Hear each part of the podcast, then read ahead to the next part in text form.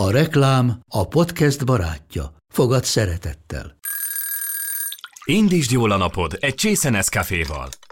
Élvezd minden reggel a gondosan pörkölt kávészemek telt ízvilágát, az Európában 100%-ban felelős forrásból származó kávéból készült Nescafé klasszikkal. Tudj meg többet fenntarthatósági törekvéseinkről a nescafé.hu oldalon. Nescafé. Új lehetőség minden csészében. Ez reklám volt, jó volt.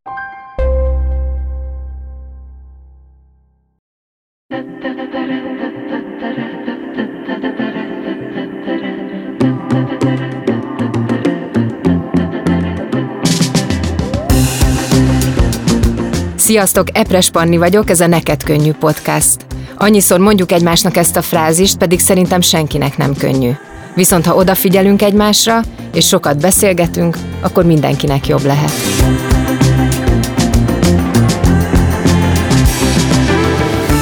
Ebben az epizódban életünk azon hullámvölgyeiről lesz szó, amik a korunkból következnek. Például, hogy felnőttek leszünk, hogy családot alapítunk, hogy elkezdünk munkába járni, vagy épp a nyugdíj miatt abba hagyjuk. Dr. Belső Nora pszichiáter vallja, ha ismerjük ezeket a jellegzetes életszakaszokat, akkor könnyebben birkózunk meg a változásokkal, félelmeinkkel. Erről beszélgettünk az Életciklusok és hangulatzavarok című könyve alapján. A harmonikus élethez nagyon fontos, hogy olyan emberekkel vegyük körül magunkat, akik hozzánk hasonlóan gondolkodnak, és egy podcast is akkor jó, ha olyan támogató áll mellé, akivel azonosak az értékeink. A neked könnyű legfontosabb partnere a Volvo Autó Hungária. Hogy miért találtunk egymásra, az hallgassátok meg tőlük. Utána pedig rögtön kezdjük a beszélgetést. A Volvo-nak megalakulása óta a világ és a benne lévő emberek a legfontosabbak. Tudjuk, milyen nehéz a gyorsan és folyton változó világunkban helytállni, és hisszük, hogy a harmónia megteremtéséhez főként önismeretre, tudatosságra és időre van szükségünk. Ezért támogatjuk a Neked Könnyű podcastet, és ezért készítünk olyan intelligens, környezetbarát és emberközpontú technológiákkal felszerelt autókat, amelyek a közlekedés minden résztvevőjének, így a benne ülőknek is biztonságot és nyugalmat adnak. Hiszen ha pszichésen kevésbé megterhelő a vezetés, több időnk és energiánk marad az emberi kapcsolatainkra és magunkra, vagyis mindarra, ami igazán fontos.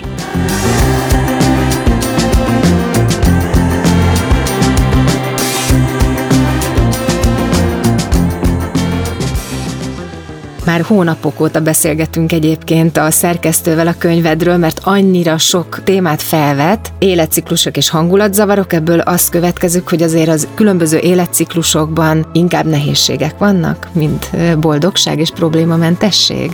Hm. Hát az az igazság, hogy az élet, mint tudjuk, nem habos torta.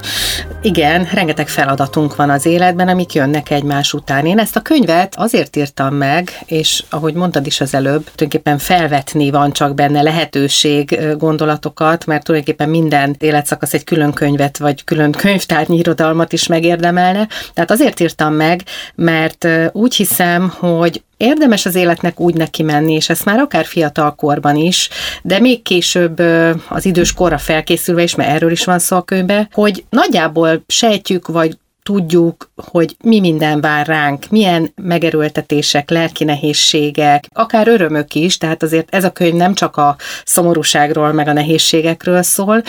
Igazából a születéstől a halálig végigmentem az emberi életen, hogy mely szakaszokban, mik a legfőbb életfeladataink, milyen buktatók vannak, milyen lehetőségek rejlenek benne, és hát pszichiáterként nyilvánvaló a leggyakrabban előforduló pszichiátriai zavarokat is megemlítettem az életkori sajátosságoknak, élethelyzeteknek megfelelően. Kezdjük akkor a csecsemőknél, de ahhoz, hogy a csecsemőknél kezdjük, már felnőtt korban, akkor nekünk ezt tudatosan kell eldöntenünk, hogy hogy is neveljük, vagy hogy is gondoskodunk arról a kisbabáról. Mindenkinek azt ajánlanad, hogy mielőtt belevág mondjuk abba, hogy gyermeke szülessen, erre nagyon tudatosan felkészüljön. Ez egy nagyon jó kérdés, mert azért évezredeken át az emberiség felmaradt úgy, hogy nem oktatták a szülőséget.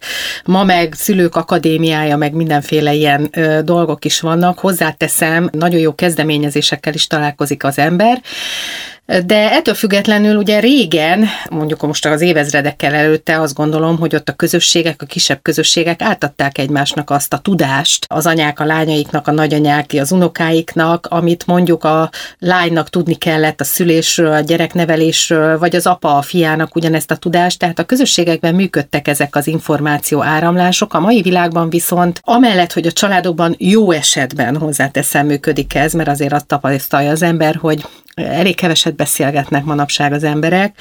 Ugye a médiából viszont rengeteg, akár egymásnak ellentmondásos információ is van, tehát mindenki ért ahhoz, hogy hogyan kell állapotosnak lenni, hogy kell szülni, és utána hogy kell gyereket nevelni, és ebben az információ dömpingben tulajdonképpen nem tudja igazán a, az ember eldönteni, hogy melyik a legértékesebb, vagy számára a legjobb információ. Tehát én azt hiszem, hogy túlzásban nem szabad vinni, Ugyanakkor a gyermekvállalást valóban egy tudatos döntésként érdemes elvállalni, vagy véghez vinni, mert onnantól kezdve az ember felelős a gyermekéért, és ez egy életen át tart, jó esetben számára is, és hát a gyermeke számára is, amit ad neki.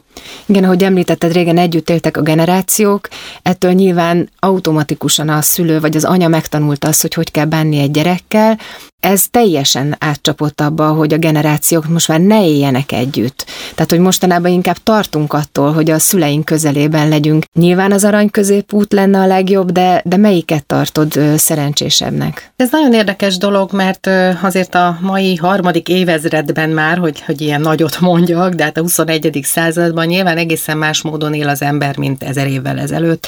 Teljesen más dolgok adnak biztonságot számára, más módon keresi meg a kenyerét, tehát a, a közösségek is megváltoztak, tehát nem lehet úgy élni, mint ezer évvel ezelőtt nyilván.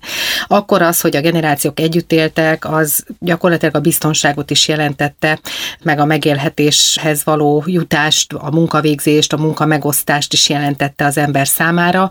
Ma azért is atomizálódnak a családok, hogy ezt a szót használjam, mert, mert gyakorlatilag pénzt keresnek az emberek, és a munkahelyek, az életvitel, a minden megköveteli tulajdonképpen az, hogy az ember százszerzékosan szinte csak a munkájának éljen, ami elég szomorú dolog, és ebben a magánélet nagyon kis sávot kap, amiben már nem fér bele több generációnak a, az érzelmi gondozása. Tehát valahol ez egy természetes folyamattá is vált, hogy a munka-magánélet egyensúlyának a megteremtése érdekében így szétváltak a családok, és mindenki a saját párjára, párkapcsolatára koncentrál, vagy a gyermekeire. Ugyanakkor ez tényleg nem jó, hiszen pont az a fajta családi hagyományok, információáramlás menete vészel, ami tulajdonképpen az embernek ugyanúgy biztonságot és erőt ad a mindennapokhoz. Azért említetted azt, hogy ezer évvel ezelőtt, de az ennyire nem volt talán régen, hogy, hogy úgy adták-vették a kisbabát a, a nagymama és az unoka. Volt egy nagyon éles váltás talán a 70-es években, amikor mondjuk az én szüleimnek a generációja volt fiatal, és akkor jött uh, Dr. Spock, és hagyd a gyereket sírni. Ridegtartás kezdődött, és, és ez, a, ez most, most ez a rideg, ridegen tartott generáció neveli az ő gyerekeit egészen más, hogy hogyan gondoskodjunk a kisbabáról, hogyan tudjuk megóvni a lelkét, és biztonságban nevelni őt. Én úgy hiszem, hogy semmilyen elv nem jobb annál, mint amikor egy szülő képes odafigyelni a gyermekének, és a gyermeke testi és érzelmi szükségletének megfelelően neveli, és adja meg neki azt, ami kell. Van olyan gyerek, aki többet igényel, testi vagy lelki szinten, van olyan gyerek, aki kevesebbet. Tehát magyarul a szülőnek egyetlen egy dologra érdemes odafigyelnie, hogy a gyerekére rá tudjon hangolódni, és akár a testvérek vannak, nekem is két gyermekem van, akkor látja, hogy mennyire más szükséglet szükségletei van egyiknek, másiknak, a fiúnak, a lánynak.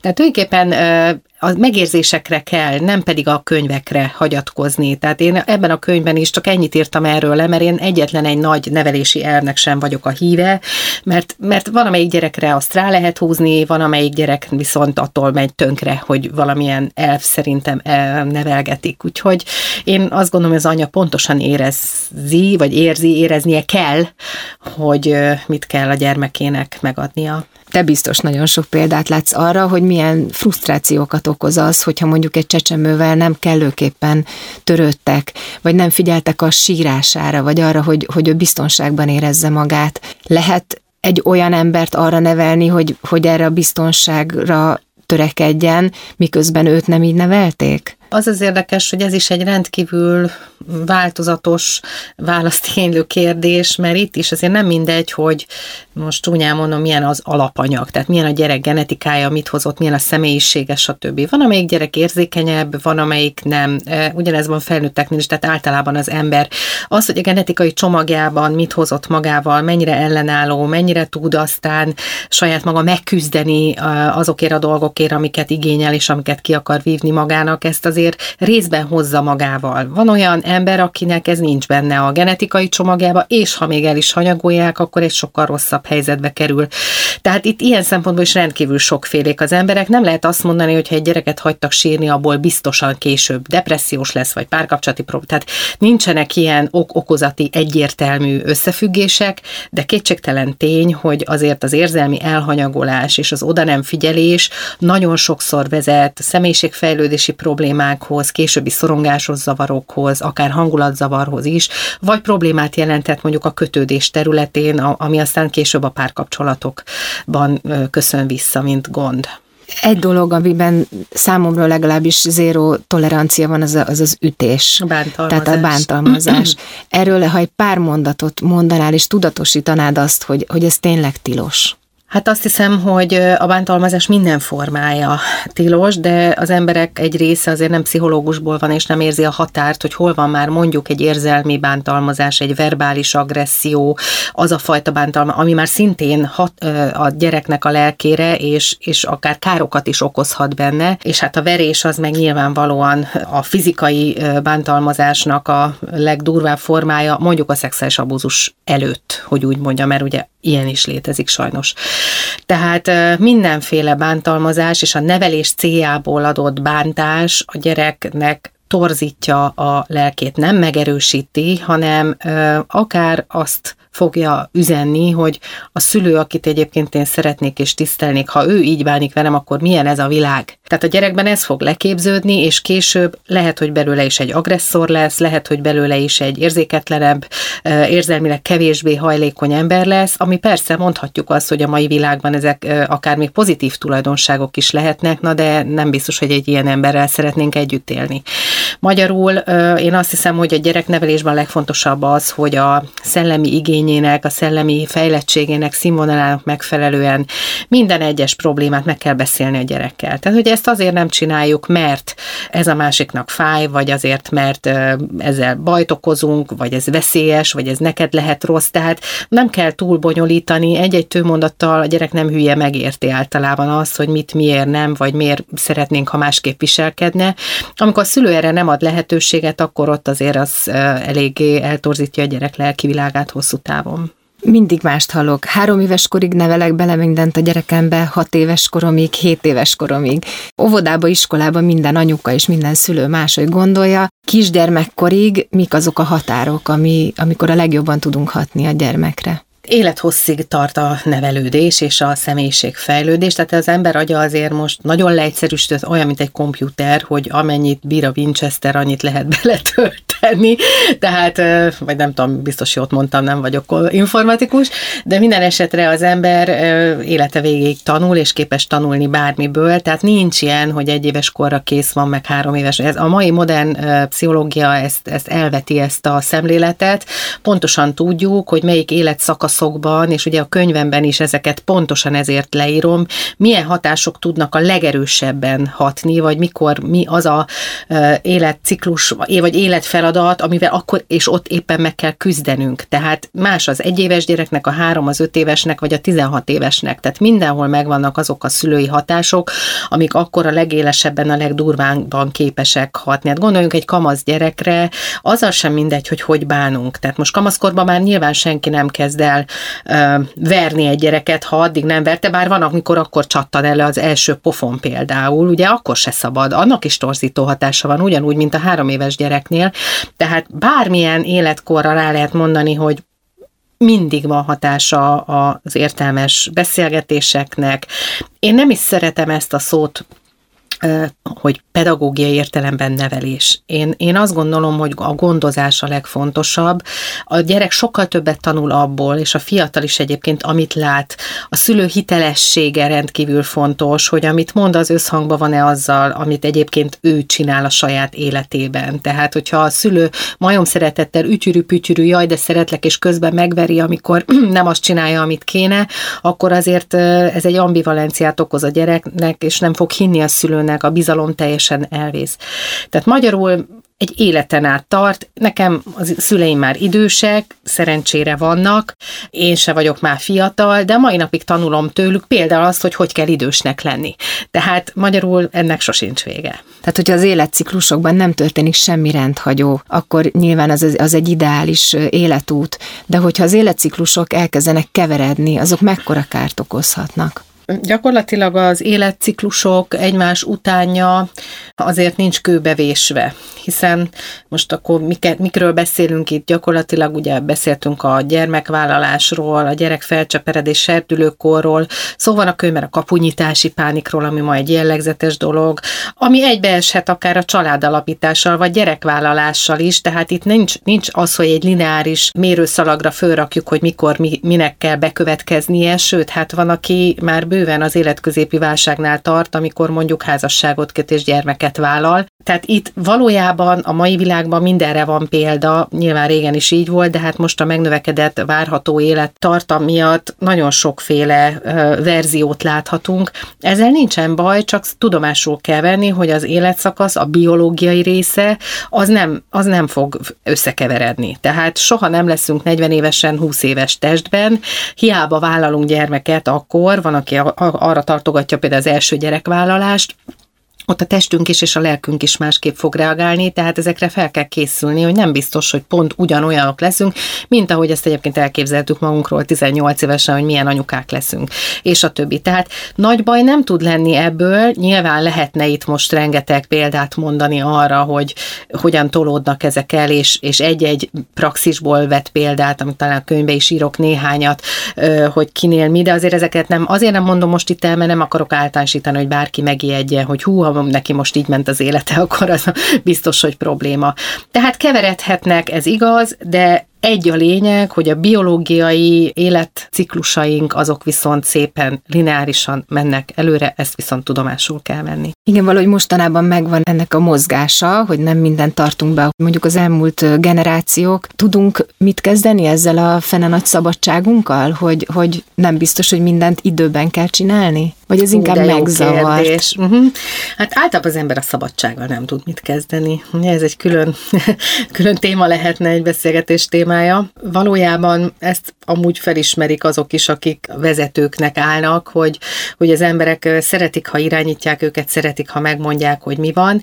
De visszatérve, tehát a, a mai világban, hogy így, amit kérdeztél, hogy így összekeverednek az életciklusok, meg sok mindent szabad, meg a társadalom már nem veti ki magából, vagy a közösség azt, aki mondjuk elválik, vagy megcsalja, vagy akármicsoda erkölcsi ballépéseket csinál, ez, ez nem jó szerintem, de annyi jó van benne, hogy kevesebb szorongással tölti el az egyént. Ugye összességében ez egy nagyon érdekes dolog, mert sokszor ugye de hát ez, amióta ember az ember, az egy mindenkiért, mindenki egyért, tehát hogy most az egyén szempontja fontos, vagy a, vagy a nép, vagy a nemzet, vagy a társadalom, vagy a világ, világbéke, ugye? Tehát, hogy melyik szempont a fontos, ez, ez egyénenként is változik. Ez egy nagyon jó dolog, mert az embernek az egyéni szabadsága az egy fontos, és azt gondolom, hogy az egyénnek a boldogulása szempontjából jó, hogyha nincs az, hogy a társadalmi megkövezéstől tartania kell, és szorongania kell, hogyha nem pont úgy csinálja a dolgokat, ahogy hogy azt elvárják.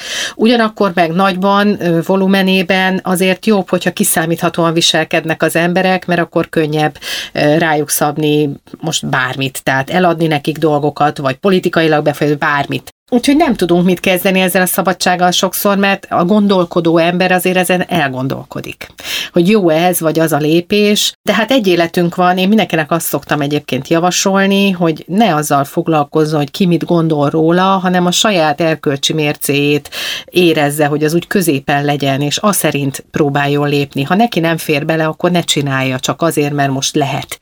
Ha viszont belefér, és úgy boldogabb lehet, akkor, akkor viszont nyugodtan lépje, mert azért mentálisan egészségesen működő boldog ember mégiscsak hasznosabb a társadalom szempontjából is, mint egy boldogtalan. De manapság azért túlságosan odafigyelünk arra, hogy kinek felelünk meg, kinek nem felelünk meg, és azt látom mondjuk így a, a kamaszokon, vagy a, vagy a fiatalokon, hogy a közösségi oldalak, és ez, a, ez az elszigetelődés, hogy visszavonulnak inkább a, a, a telefonjuk és a, a képernyők mögé, ez nagyon rosszat tesz, de azért van remény, mert most például a karantén időszak az nekem egy kicsit azt is mutatta meg, hogy az emberek igenis akarnak emberi kapcsolatokat építeni. Hogy látod, hogy ez, a, ez az elmúlt időszak, ez az, ez az egy-másfél év, ez egy kicsit talán közele fogja hozni az embereket, vagy még jobban elszigetelődnek? Semmiképpen nem szigetelődnek el még jobban, mert én úgy hiszem, hogy az ember azért alapvetően őrzi azt a biológiai, pszichológiai, szociológiai tulajdonságát, hogy szociális lény. Tehát az ember mindig is éhes volt az emberi kapcsolatokra, és ezt, hogy ennek a hiányától szenvedni tud. De most az, hogy a kamaszok elbújnak a telefon mögé, meg nem tudom én, én erre tényleg azt tudom mondani, nekem is most már a kamaszkoron túl van a két gyermekem, náluk is volt ilyen korszak, most meg már, mit tudom én, az egyik lerakta magát a Facebookról, mert elég volt, stb. Tehát egy idő után ők is a helyén tudják ezt kezelni. Én nem féltem a fiatalabb generációt, szerintem minden egyes nemzedéknek ki kell a saját útját taposni, a, a kor szellemének megfelelően kell tudnia megélni, és ne a 80 évesek mondják meg a mostani 20 éveseknek, hogy hogy kell élni. Eltelt 80 év, másképp élünk ma, tehát nem, nem kell őket félteni. Én ezt egyrészt fontosnak tartom, másrészt viszont valóban inkább az elgondolkodó idősebb generáció, középgeneráció az, akinek mondjuk ez a karantén időszak tényleg így félbevágta a szociális életét, a munka végzési stílusát, bármit, és, és talán mi vagyunk az, még magamat is ide sorolom, akik ezen tényleg elgondolkodnak, hogy akkor most hogyan tovább, vagy hogy lehet a legoptimálisabban a jövőben szervezni az emberi kapcsolatokat, és igen, pont ez a generáció, amelyik a gyerekét féltette a közösségi oldalaktól, találta meg a közösségi oldalakat, a kommunikáció helyéül, és tudott Teams-en, Zoom-on, mindenféle közösségi oldalakon konferenciákat szervezni, színházi előadásokat, stb. Tehát meg, meglettek a csatornák. Ami nem jelenti azt, hogy nem fogunk visszatérni a személyes találkozásokhoz, mert azért egy szemkontaktus, egy ölelés, egy, egy, egy a másik aurájának vagy illatának az érzése vagy élménye azért az nem hozható vissza a, a gépeken keresztül, de ezt egyébként a fiatalok is pontosan ugyanígy érzik. Úgyhogy én abszolút nem aggódom. Volt egy olyan mondatod, ami, ami engem nagyon megfogott, és lehet, hogy, hogy teljesen más téma felé fogunk így közelíteni, az pedig az volt, hogy nem lehet kicsit vagy nagyon szeretni, vagy szeretünk, vagy nem. Ezen napokig gondolkoztam, hogy az embereken nagyon sokszor azt látom, hogy ők csak kicsit szeretnek. Hát igen, az az igazság, hogy a szeretet megint egy olyan téma, amiről, amiről lehetne nagyon sok árnyalatban szót ejteni. Én úgy gondolom, hogy igen, ez vagy van, vagy nincs a szeretet. Na most egyébként miért gondolkodtál, most visszakérdezek, bocsánat, de miért gondolkodtál ezen napokig, hogy, hogy mégis te így érzed, vagy miből érzed így? Pont előtte beszélgettem egy barátnőmmel, aki azt mondta, hogy vele a férje megfogta az Isten lábát. És annyira megmaradt bennem ez a mondat, mert hogy ez a mondat számomra csak, csak fordítva süthető el, hogy én megfogtam valakivel az Isten lábát. És az fogalmazódott meg bennem, hogy ha valaki kimond egy ilyen mondatot, nem feltételezem róla, hogy nem szereti a férjét, de nem szereti igazán. Ja, értem. Aha, hát igen, ugye a szeretet azért ez egy önző dolog, és akkor itt most fel lehet tenni a kérdést, hogy azért szeretünk valakit, hogy az visszaszeressen minket, vagy ő szeret minket, tehát ezért mi visszaszeretjük. Ez egy örök filozófiai kérdés. Kétségtelen tény, hogy az a nagyon szeretés, amiről te is beszélsz, az hát az sokkal ritkább, mint gondolnánk. Tehát amikor úgy testestül, lelkestül, feltételek nélkül. De azért a felnőtt kapcsolatokban általában már vannak feltételek, szóval azért illúziókat magunkat ne kergessünk. Utoljára a bölcsőben az édesanyánk fogadott el feltételek nélkül bennünket, és később igenis, akár kimondjuk, akár nem, vannak elvárások, vannak ö, keretek, vannak határok, amiken belül az ember mozog, és főleg, hogyha vannak korábban rossz tapasztalatai, megégette magát, elhagyták, bántották, stb., akkor e- a legtöbb ember utána már sokkal inkább a hasznosságát és a racionális oldalát nézi, a szeretetnek is akár. Úgyhogy ezért ez nem egy furcsa kijelentés, de én ezzel együtt azt mondom, hogy ettől ő még szeretheti a párját, lehet, hogy tényleg megfogta vele az Isten lábát. Ki tudja?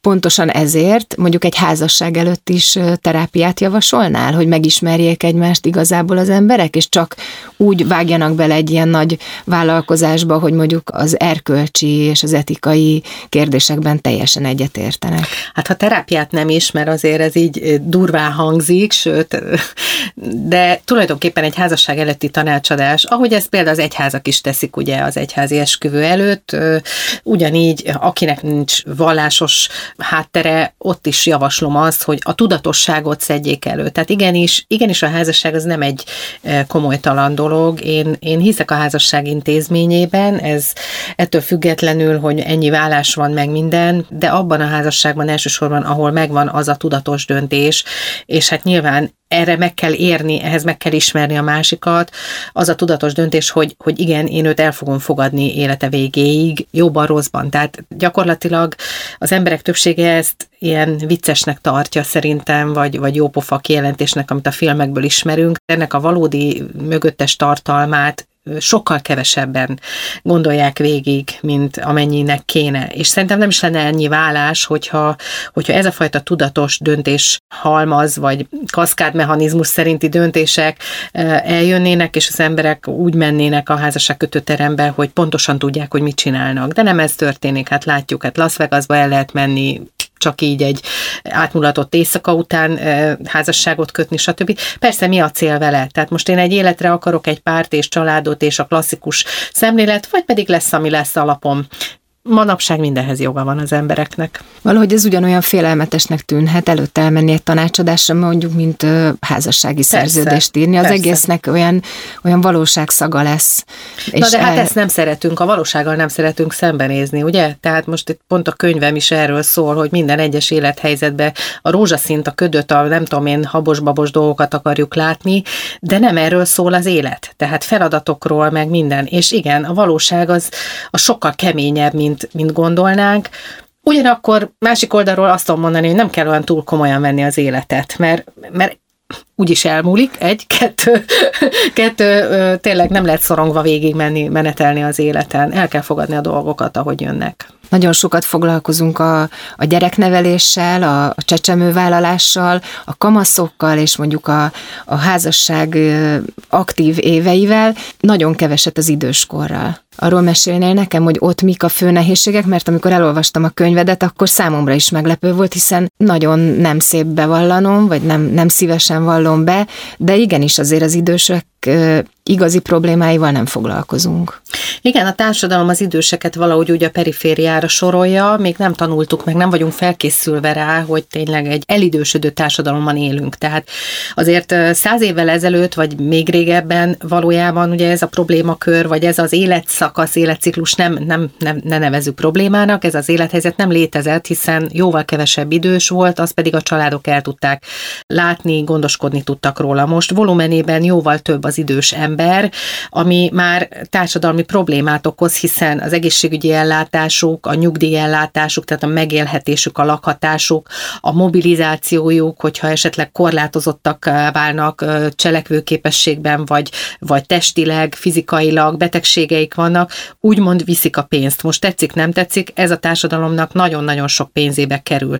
A pénz mellett a másik nagyon fontos dolog valóban az ellátás módja, tehát az, hogy legyen hol lakniuk, hogy legyen, aki gondoskodik, tehát legyenek olyan intézmények, olyan emberek, olyan szakmák, szakterületek, amelyek nem csak egy ilyen elfekvő szinten foglalkoznak az idősekkel, hanem normális emberi lényként, méltó módon megadják azt, amit abban az életszakaszban ugyanúgy, ahogy a csecsemőnél is az érzelmi és testi igények megkövetelnek. Tehát erre fel kell készülni a társadalomnak, nem negatívan érdemes ezt hozzáállni, hiszen mi magunk is reméljük, hogy leszünk idősek, tehát tulajdonképpen saját magunknak tapossuk ki azt az utat, amiben egy méltó időskori életet lehet élni. Az időskor az egy természetes életszakasz, amiben ugyanúgy megvannak a nehézségek, amiket az előbb mondtam, betegség, stb., veszteségek, hiszen nagyon sokszor ugye az idős emberek egyik fő problémája, hogy potyognak el mellőlük a társak, a házastárs, a barátok, a, a közösség, tehát egyedül maradnak, és a család ugye messze, távol gyakran, tehát nem a család részeként élik, és elmagányosodnak. És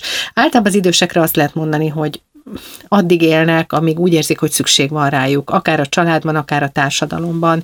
Tehát erre meg kell találni a megoldásokat, mert egyébként nekem például nagyon sok pozitív tapasztalatom van saját nagyszülők tekintetében az időskorral kapcsolatban, nagyon vitális, nagyon klassz, célokat maga, maga elé nagyszüleim voltak, időskort értek meg, és, és én azt gondolom, hogy ezt vidáman is végig lehet csinálni, tehát nem, nem kell feltétlenül úgy tekinteni rájuk, mint a perifériára.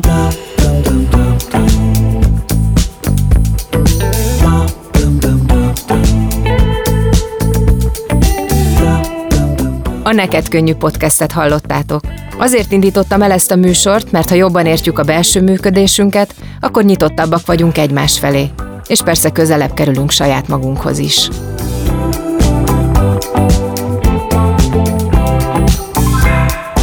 A műsor megtalálható a Spotify-on, az Apple és a Google Podcaston, és mindenféle más lejátszókban is.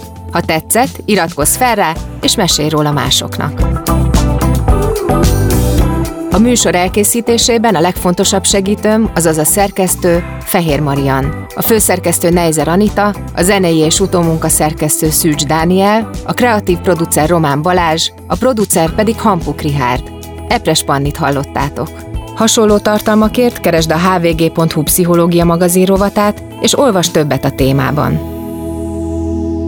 Beaton Studio A Volvonál azért dolgozunk, hogy a mozgás szabadságát fenntartható, személyes és biztonságos módon tegyük átélhetővé. Hisszük, hogy ez a cél csak az önmagunkkal való őszinte szembenézés és az elhivatott munka révén valósítható meg.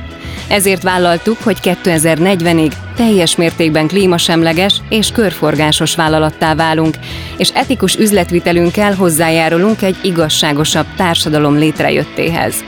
Úttörő technológiai megoldásainkkal nem csak az autóban ülők, de a közlekedők számára is nyugodtabb körülményeket teremtünk. Mert a jövőnk közös, a jobb holnapot pedig a ma felelős döntései formálják.